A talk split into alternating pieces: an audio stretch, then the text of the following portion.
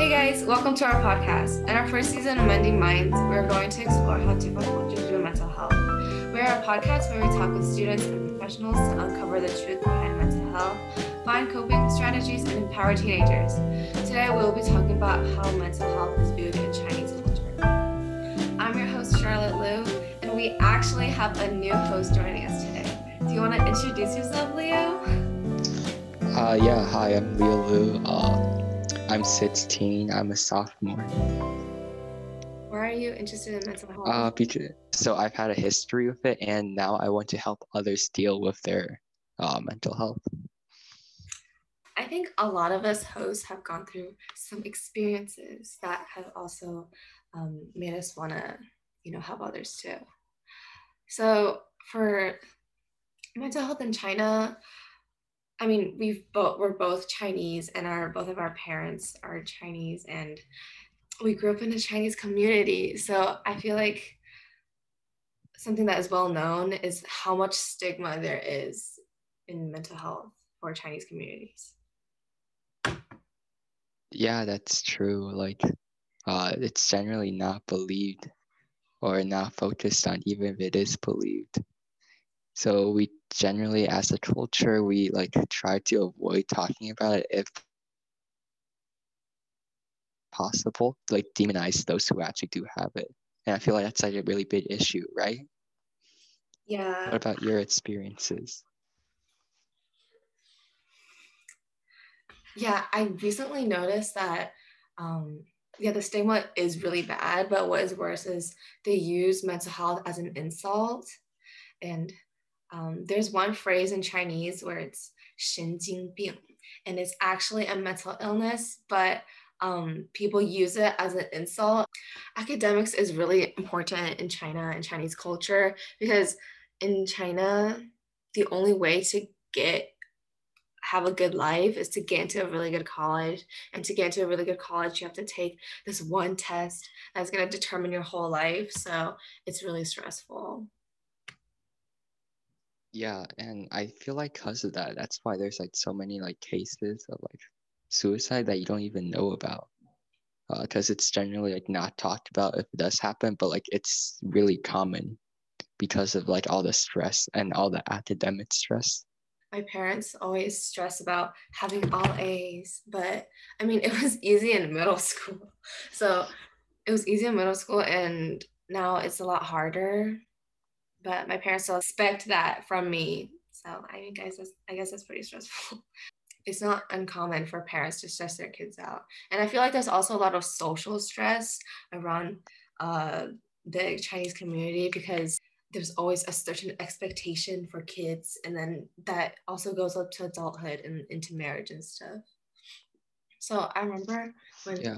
I was in china one of my mom's colleagues they were talking about how he still wasn't married and my, my mom was asking him like what's his plans for marriage and stuff because he was getting kind of old and then he said that um, he said that in Beijing, you literally can't get married unless you have a house and a car. And I don't know, just like the social stress in China is, like it affects a lot of people and their mental health. But then there's no way to get help for mental health because of the stigma and stuff. I mean, it's kind of hard to find accurate resources to on your own, especially if your parents don't really support your your path in finding help. Even family structure in Chinese society is a little bit different than the Western idea of family. Um, I feel like in Chinese in Chinese culture, the extended family is also really important. Like not just your parents, but grandparents and aunts and uncles. Like there's there's that sort of connection. But I mean, there's a lot of stress to make your parents proud and make your family proud. And so I guess I that I feel like that makes communication with my with parents really hard because I mean as for me, I don't want to disappoint my mom and dad. So I I only tell them like the good stuff in my life and it's really hard to communicate them about my struggles and what I'm going through at that time. Yeah, same here. And I end up like ranting to my friends a lot, which is probably not the healthiest thing to do now that I think about it. But there is no other outlet. I mean, I know some people write like hate journals, which seem kind of creepy. So, uh, yeah. I mean, no offense to you guys just write hate journal. It's very nice kind of like Death Note. Everyone has their different kinds of outlets. I mean, for me, I also rant to my friends a lot too. But I mean, I spend a lot of time like writing a journal and writing letters to my own self. So. Wait, so do you have like a hate journal?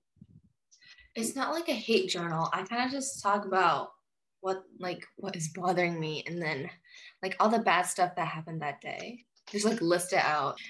Even beauty standards in Chinese society is a lot different from Western society. I mean, in Western society, people are starting to embrace themselves and accept all body types and all skin colors. But in Asia, it's still really conservative and and the only way that people are considered pretty is that if they're skinny and pale Yeah, that's true. Too bad I'm neither of those things. Oh my god. Of course, these very ungodly standards leads to a lot of consequences in the adolescence. I remember when I was in China, literally all my friends were on a diet and I oh my god, it was so weird. I asked them to go eat hot pot so we can enjoy time together. But literally all of them were like, no, I'm on a diet. I feel like this even affects relationships in general because I mean, food is such an important part of the culture and just that stigma and that and I feel like people's relationship with food in China is also really bad. Yeah, and I mean, concerning how good Chinese food is, they really do be missing out though. With all the factors that we've talked about, like academic, social, and mental stress that Chinese society gives us sometimes, I just want you guys to know that we're gonna try our best to give you guys the advice that we can and help you guys along the way. Thanks for joining us at Smile today. If you like what you hear, make sure to follow us on Spotify, Google Podcasts, and Anchor. Please remember that this isn't professional advice, and if further help is needed, please consult a professional. Your host, Charlotte Liu, and Leo Liu wishing you all a wonderful day. In again soon for our five day winter holiday special on December 27th to the 31st. See you there.